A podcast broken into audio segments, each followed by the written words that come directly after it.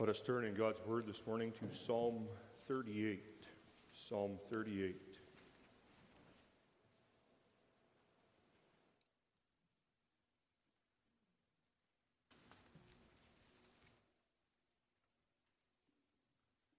Consider this psalm this morning in connection with the Heidelberg Catechism, Lord's Day 51. Forgive us our debts as we forgive our debtors. Psalm 38, entitled A Psalm of David, to bring to repentance. O Lord, rebuke me not in thy wrath, neither chasten me in thy hot displeasure. For thine arrows stick fast in me, and thy hand presseth me sore. There is no soundness in my flesh because of thine anger, neither is there any rest in my bones because of my sin. For mine iniquities are gone over mine head, as an heavy burden they are too heavy for me. My wounds stink and are corrupt because of my foolishness. I am troubled, I am bowed down greatly, I go mourning all the day long. For my loins are filled with a loathsome disease, and there is no soundness in my flesh. I am feeble and sore broken. I have roared by reason of the disquietness of my heart. Lord, all my desire is before thee, and my groaning is not hid from thee. My heart panteth, my strength faileth me. As for the light of mine eyes, it also is gone from me. My lovers and my friends stand aloof from my sore, and my kinsmen stand afar off. They also that seek after my life lay snares for me, and they that seek my hurt speak mischievous things and imagine deceits all the day long. But I, as a deaf man, heard not, and I was as a dumb man that openeth not his mouth. Thus I was as a man that heareth not, and in whose mouth are no reproofs. For in thee, O Lord, do I hope. Thou wilt hear, O Lord my God. For I said, hear me, lest otherwise they should rejoice over me when my foot slippeth. They magnify themselves against me. For I am ready to halt, and my sorrow is continually before me. For I will declare mine iniquity, I will be sorry for my sin. But mine enemies are lively, and they are strong, and they that hate me wrongfully are multiplied. They also that render evil for good are mine adversaries, because I follow the thing that good is. Forsake me not, O Lord, O my God, be not far from me. Make haste to help me, O Lord, my salvation. Thus far we read God's holy and inspired word. May God bless the reading of his holy scriptures unto our hearts. The text that we consider this morning is the Heidelberg Catechism, Lord's Day 51.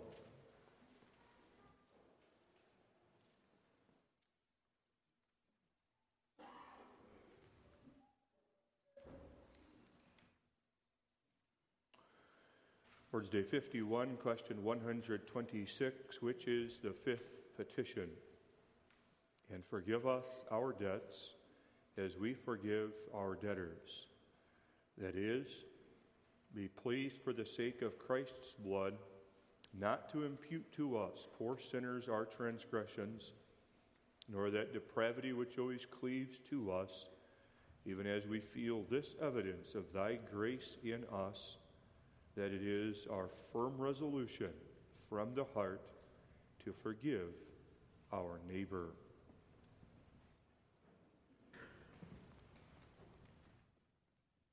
Beloved congregation in the Lord Jesus Christ, we consider the second to last petition that Jesus gave to his disciples in the model prayer. This is a petition that is basic to Christianity. It is the fundamental gospel truth that Jesus Christ came into this world in order to save us from our sins. It is a petition that we make frequently, perhaps every prayer that we make concludes with these words, "Forgive us our sins." It is a petition that we teach our children to make, so that from a very young age they are taught to express sorrow for their sins.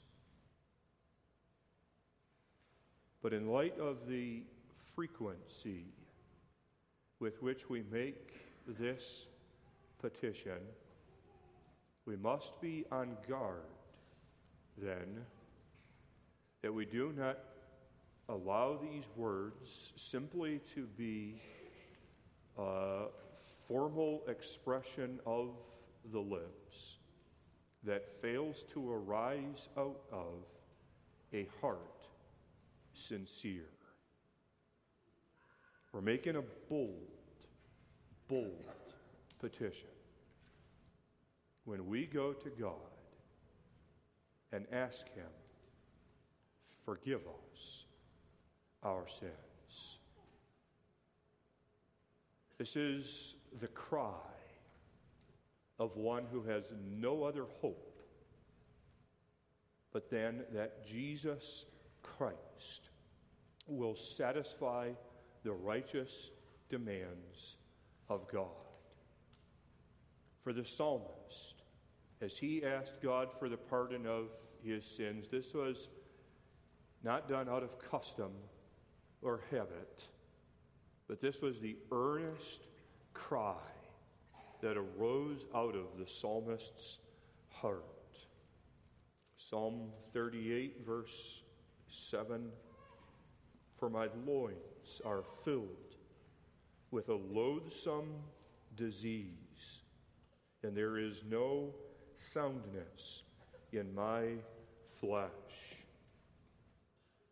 Verse 18, "For I will declare mine iniquity, I will be sorry for my sin."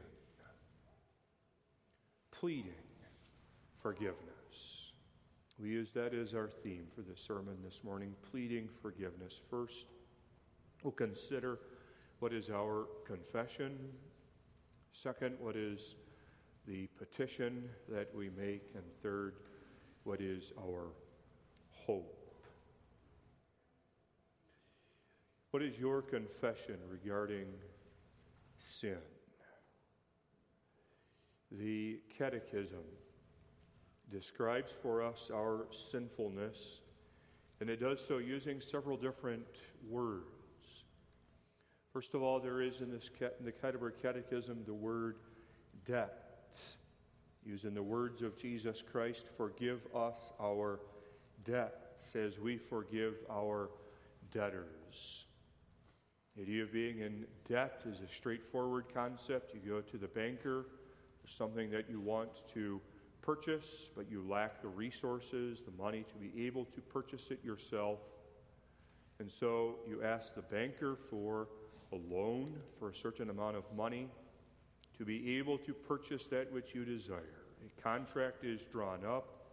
There's a promise that you will repay the banker the money that you are borrowing from him. There's the terms of the contract. There's the length of repayment. There's the interest rates that you're going to pay on the money that you've borrowed from the bank. After having then secured the money from the bank, you can use that then to purchase the item that you promised the banker that you would use that money for. Debt. But whereas when we go to the banker and there's a nice contract that's drawn up. And there's a mutual agreement between banker and the one who is borrowing the money, in distinction from that, the debt that we owe unto God. We mustn't imagine that this is some mutual contract that's worked out between God and his people, that there's a nice, tidy contract that's signed, that God gives us something, and then we use that to go purchase something that we've desired. But rather, beloved, our indebtedness is this: we went to God and we robbed him. We stole from God. God knows that we've stolen from him. He knows exactly what we've stolen from him. And he requires now that we pay back that which we've stolen.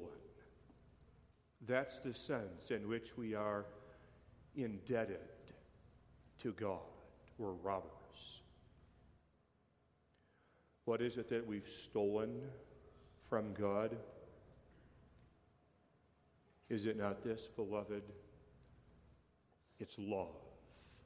We have a love debt that we owe to God. That's God's great commandment. Love me as the Lord your God, and love the neighbor as yourself. Every time then that we fail to keep that commandment of love, we go, as it were, more and more into debt unto God. And then the Catechism goes on in its description of our sinfulness, describes us as poor sinners. That is, be pleased for the sake of Christ's blood not to impute to us poor sinners. And the idea of the biblical idea of sin is this: it's to miss the mark. There's the standard, the mark that God has set before us. That standard is his holy law. And we then, every time that we sin against God, we miss that mark. It's not that we accidentally miss that mark, but it's an intentional deviation from that mark. It's because we judge that our priorities in life are more important than what God would have us to do. It's because we have lusts, because there's envy, because there's pride that rises up within our hearts, that we think that our desires are more important than the objective standard of God's law, that then we deviate, we miss the mark, and thus we are poor sinners. It could be that our sin is a sin of omission, or it could be that our sin in missing the mark is a sin of commission. When we sin by omission, then we fail to do what we know we should have done. Omission. When we as parents see a child behaving in a sinful way, and we know that we should discipline, correct the child, but we cannot be bothered to carry out discipline. Sin of omission, when God gives unto us opportunity to witness to the neighbor that God has put in our pathway, but we rob God by failing to witness, failing to let our light shine in that opportunity.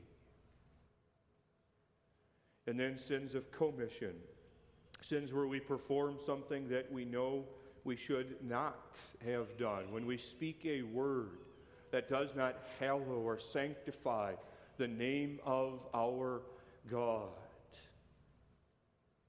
When one desecrates the Sabbath and uses the Sabbath for his own desires instead of for the worship of Jehovah God. poor sinners, the Catechism describes us as. And then the Catechism goes on to speak of transgressions. Be pleased, for the sake of Christ's blood, not to impute to us, poor sinners, our transgression. A transgression is any violation of the law. The law is the standard that God sets before us. The law determines what is good and what is evil, what is holy and what is wicked. The transgression then is any violation of that good and holy law that God in His grace gives unto us. We are by nature a lawless and a disobedient people. We do not delight in the law of the Lord. We do not meditate upon His precepts as we ought to, but instead we become a law unto ourselves, and thus we are guilty of transgressions. And then the Catechism goes on, nor that depravity which always cleaves to us. Depravity. It shows that the problem of sin in our lives is more than simply an external problem.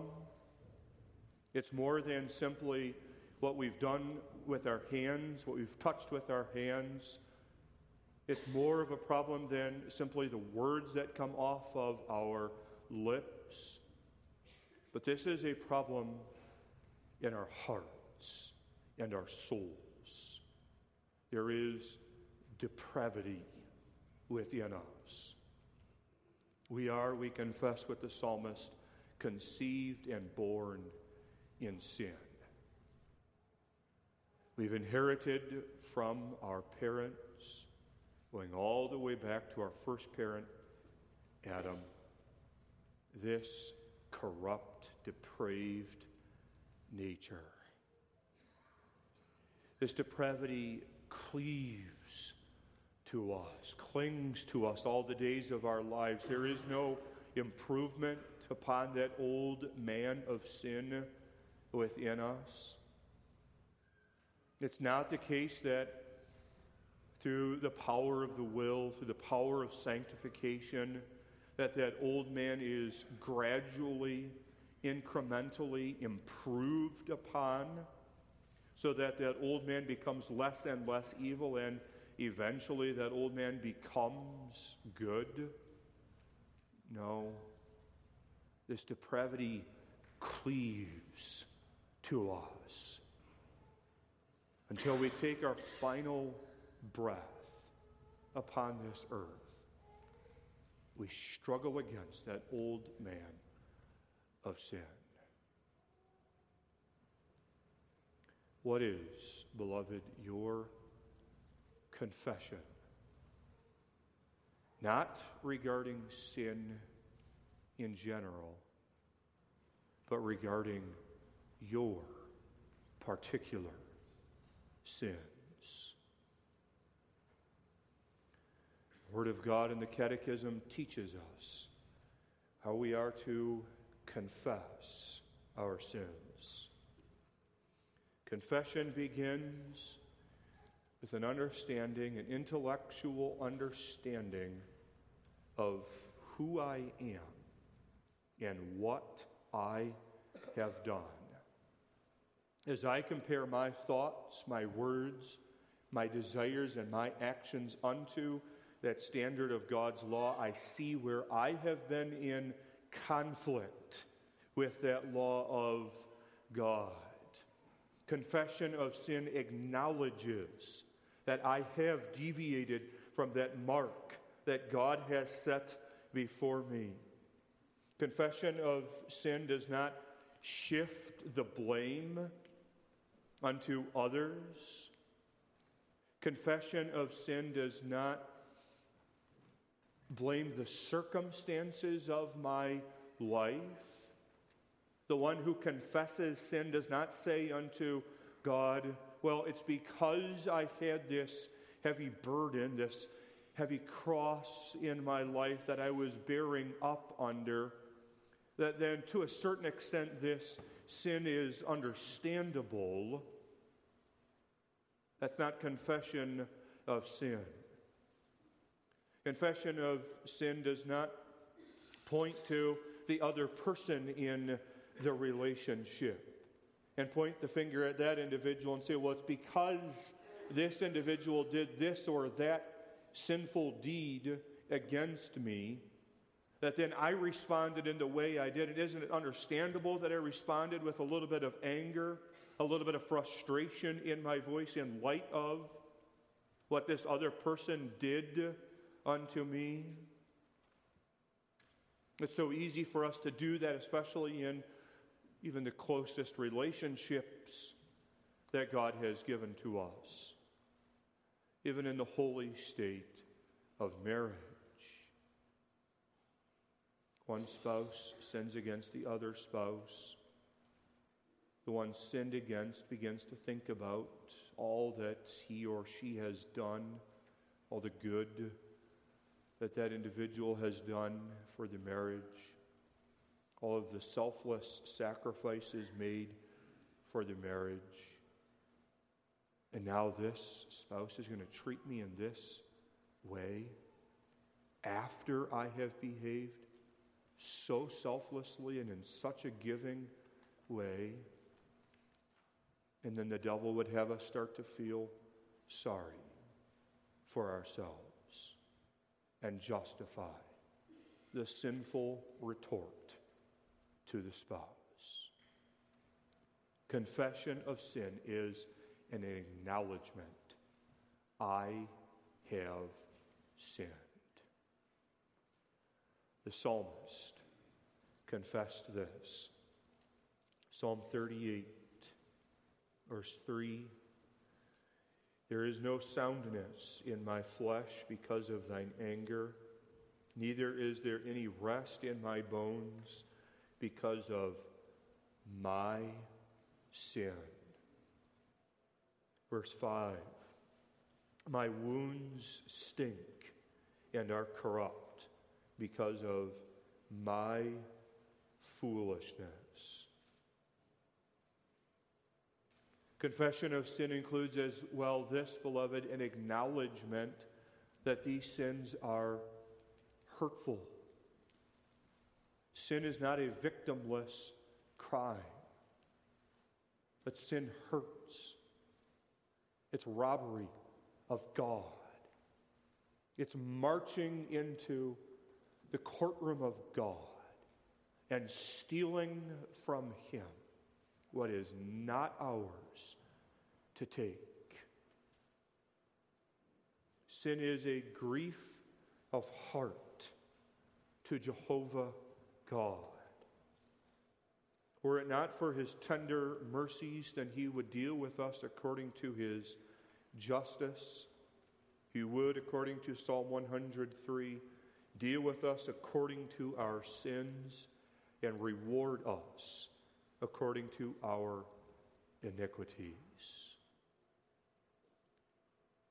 And then what does confession of sin include? It includes understanding this, beloved, that because we have deviated from that law of God, we deserve the justice and the condemnation of Jehovah God. It is to acknowledge that we are guilty as we stand before Jehovah, and that because we're guilty, we ought to be the ones who have to pay off this debt. God would do no injustice to us if He would require of us that we spend the rest of our days upon this earth paying off that debt that we have stolen from Him.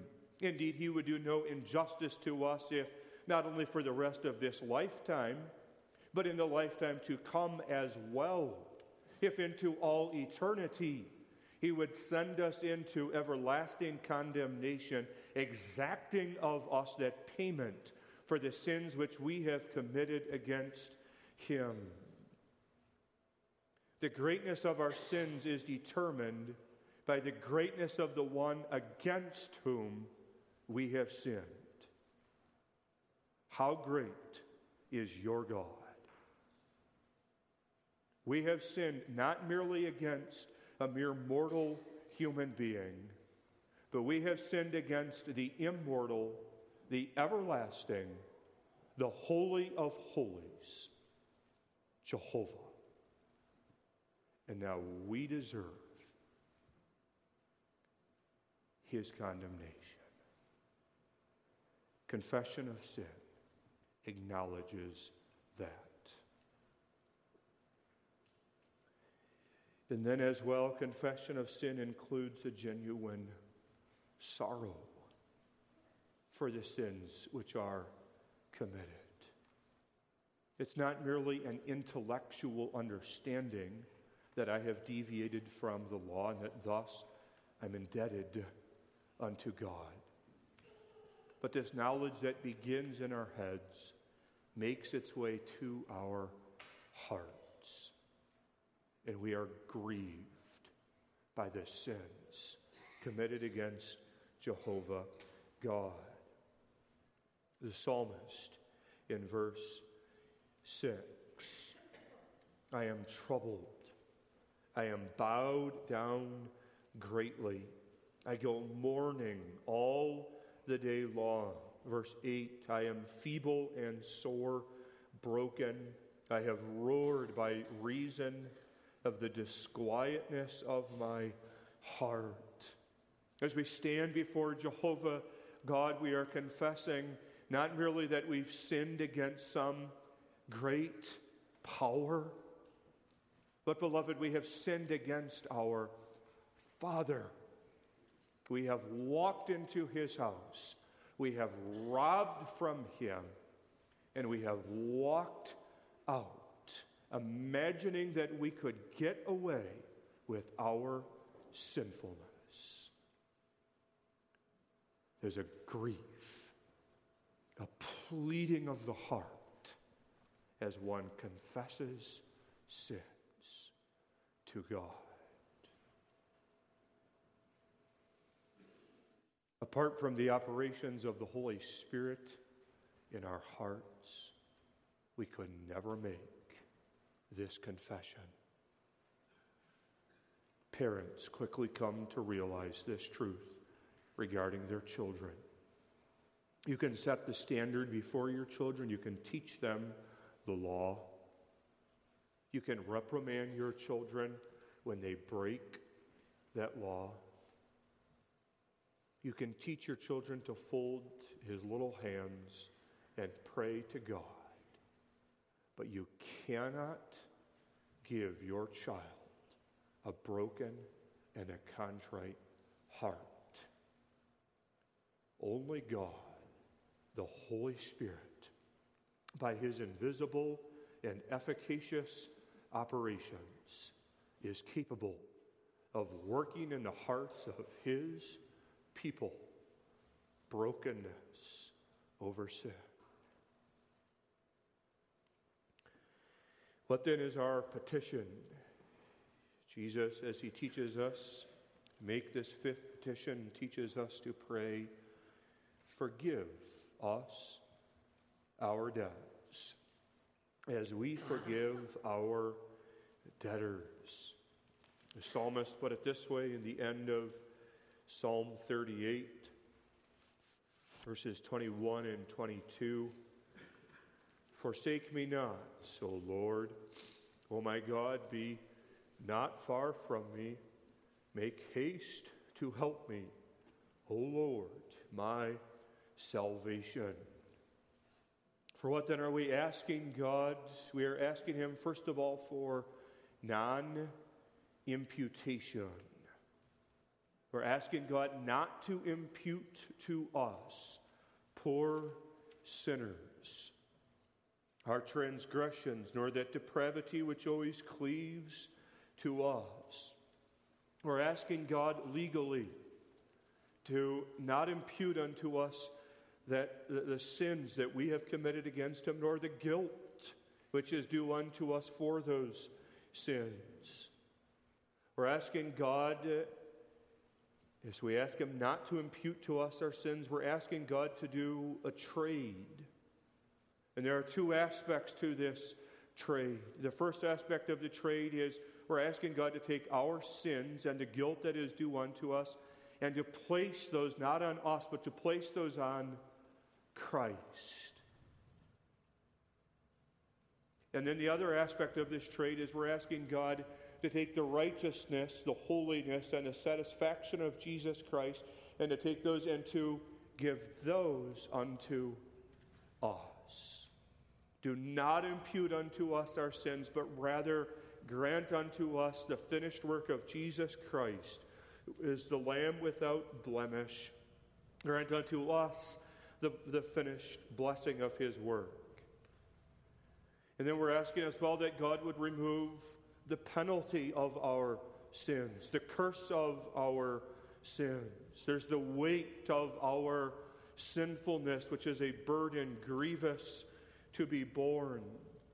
The psalmist confessed, I'm troubled, I am bowed down greatly. And the penitent child of God experiences that weight, that soul-crushing burden of his or her offenses against Jehovah God. And so to plead then for forgiveness is to ask that God would lift up that weight, take the curse off of me and place it upon thine only begotten Son, Jesus Christ. And then to plead for the forgiveness of sins is to plead as well that God would not remember our sins. Don't hold our sins against us. Don't maintain a record of the wrongs that we've committed against thee, Jehovah God. But blot these sins from thy sight and from thy memory. Deal with us as though we are righteous and holy and upright in thy sight. Forgive us. And then this is a prayer as well that God would restore unto us the blessing of communion and fellowship with him. For sin, we understand, creates a barrier between God and the creature. There can be no sweet communion with Jehovah God after we've walked into his house and robbed him of that which lawfully belonged unto him. Objectively, we understand, according to the doctrine of the preservation of the saints, we do always belong unto God, but subjectively, by our sins, we can feel very distant from Jehovah God. When one walks impenitently in sin, then one is not given the assurance that the cries of his lips ascend unto the holy presence of Jehovah God. The Canons of Dort speak of enormous sins by which we grieve the Holy Spirit, interrupt the exercise of faith, and sometimes lose the sense of God's favor for a time. Father, forgive me, that is, restore unto me the blessedness of communion and fellowship with thee. Understanding, beloved, what we are asking God in this petition, who would even dare to make such a request? Who would be bold enough?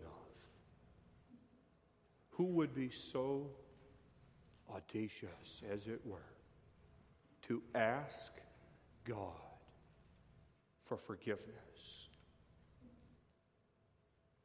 Imagine going before a man against whom you have sinned, your neighbor.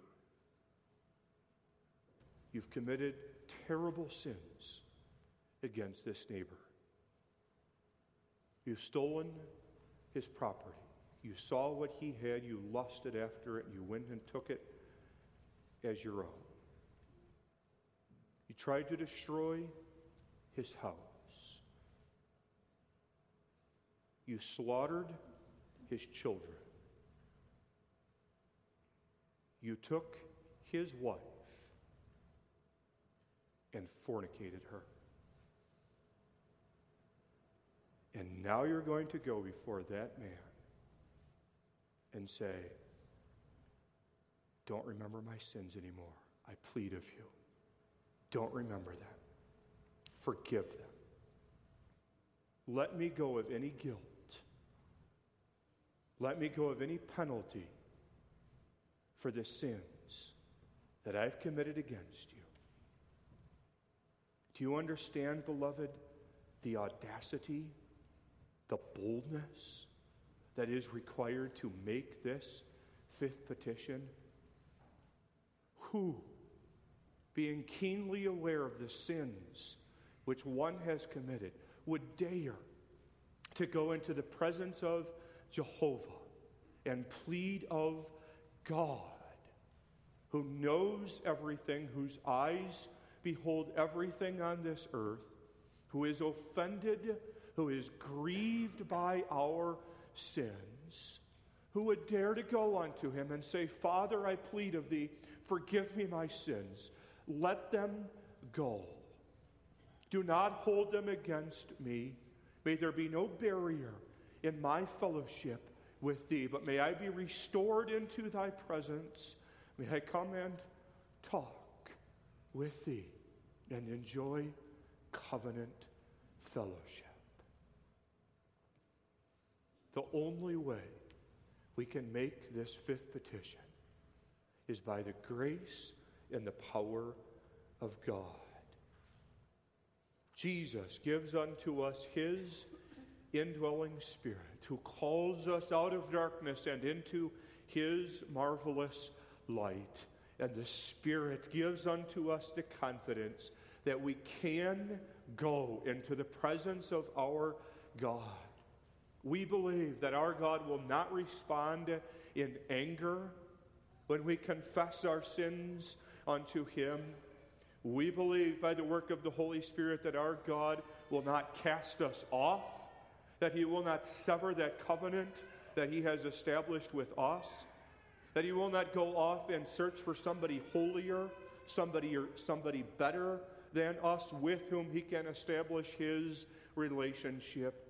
But our confidence is that the God of mercy and truth will forever maintain his covenant with his children. We make this request, asking for the pardon of our sins, because, beloved, we realize we have no other option. What's the alternative? Don't confess your sins, and there is no forgiveness. If we say we have no sins, we deceive ourselves, and the truth is not in us. 1 John 1. But in the way of confession, God gives unto us, his children, the blessing of forgiveness. Our hope rests on Jehovah. Verse 15 of Psalm 38, For in thee, O Lord, do I hope. Thou wilt hear, O Lord, my God. This is our hope, that as we confess our sins unto Jehovah God, he will not turn his face away from us. He will not cover his ears as we confess unto him, but he will bend down his ear unto this earth, and he will hear the cries that we lift up unto him. This is our only hope, that Jehovah God will hear and graciously pardon. For no one else can grant unto us that blessing of justification. Parents, though they love their children and would lay down their life for their children, cannot satisfy for the righteous demands of Jehovah God. The elders, the minister, the deacons of the church, though they love the congregation and labor as servants on behalf of the congregation, cannot justify the parishioners of the church.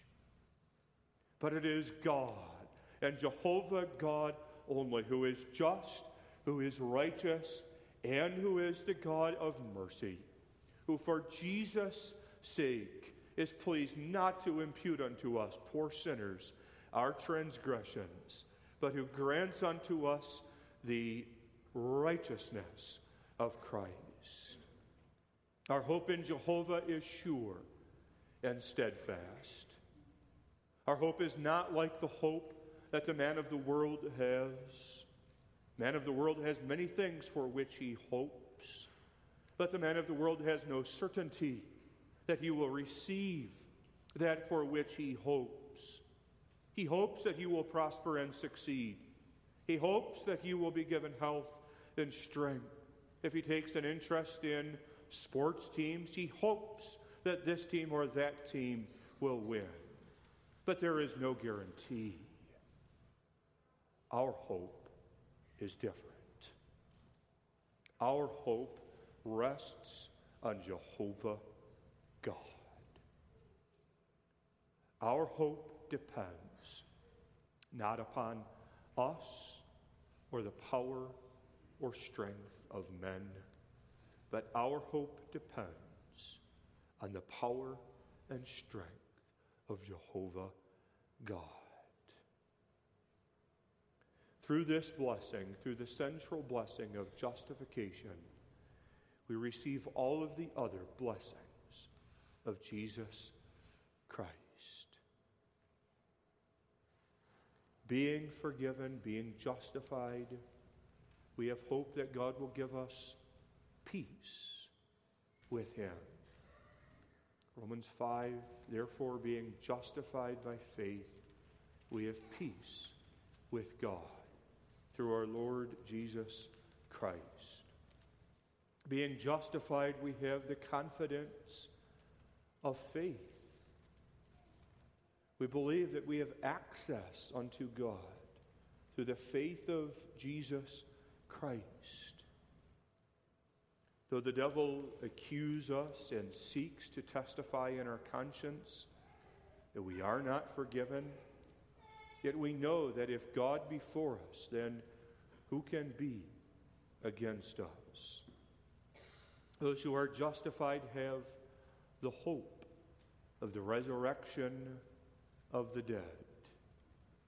We look forward to that day when Jesus Christ will return, will raise up our bodies from the dead, and we will be brought into the joys of life everlasting. Hear, then, the word of the gospel. Psalm 32, verse 5, I acknowledged my sin unto thee, and mine iniquity have I not hid. I said, I will confess my transgressions unto the Lord, and thou forgavest the iniquity of my sin. Selah. And 1 John 1, verse 9, if we confess our sins, he is faithful and just to forgive us and cleanse us from all unrighteousness. Amen. Let us pray. Our Father and our God in heaven, we thank thee for thy mercy unto us, which mercies are new to us every morning. Great is thy faithfulness. Wilt thou bless and keep us? Wilt thou cause the light of thy countenance to shine down upon us?